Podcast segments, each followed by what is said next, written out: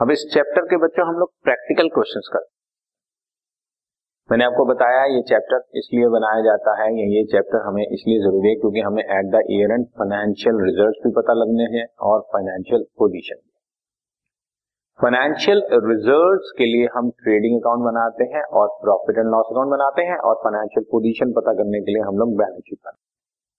सो so, अभी हम start करते हैं आपको ट्रेडिंग अकाउंट की प्रैक्टिस कराते हैं। ट्रेडिंग अकाउंट में जैसा कि मैं आपको बता चुका हूँ डेबिट साइड पर ओपनिंग स्टॉक और परचेजेस क्रेडिट साइड पर सेल्स और क्लोज ये चार इवेंट इसके बाद अगर कोई डायरेक्ट एक्सपेंसेस दिए हुए हैं तो वो डेबिट साइड पे और बैलेंसिंग फिगर डेबिट पे बचती है तो ग्रॉस प्रॉफिट क्रेडिट पे बचती है तो ग्रॉस शुरू करते हैं। ओपनिंग स्टॉक दिया हुआ बच्चों ट्वेंटी थाउज़ेंड डेबिट साइड पे लिख दिया ट्वेंटी थाउज़ेंड परचेजेस दी हुई है बच्चों फोर लैख परचेजेस लिख दिया। फोर लाख रुपीज़ बच्चों। सेल्स ही हुई है फोर लैख तो सेल्स भी फोर लाख रुपीज़ हमने लिख लिया। इसके बाद परचेज रिटर्न या सेल रिटर्न ढूंढते हैं। जैसे कि परचेज रिटर्न दिया हुआ है, फाइव थाउज़ेंड, परचेज में से माइनस कर दिया।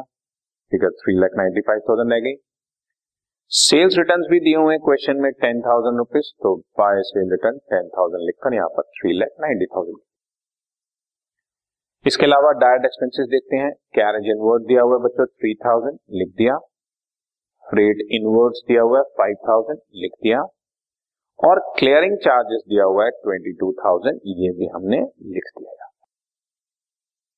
इसके बाद क्लोजिंग स्टॉक ट्रायल बैलेंस से बाहर ही मिलेगा आपको।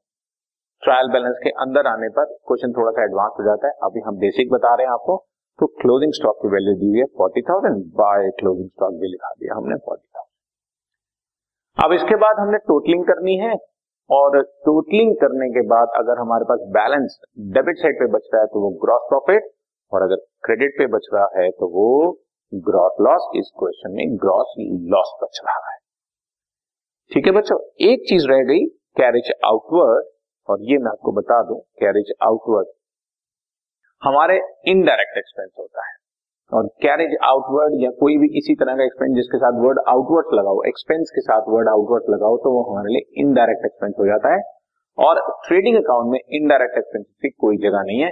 Indirect expenses profit and loss account में जाते इसलिए हमने इस पर्टिकुलर एक्सपेंस को इस अकाउंट में कहीं शो ही नहीं। राइट इसी ओके अगर एग्जामिनेशन में इस तरह से क्वेश्चन आ जाता है तो आप नीचे नोट लिख देंगे कि carriage outward is an indirect expense therefore is not shown in the trading account. Okay? Done.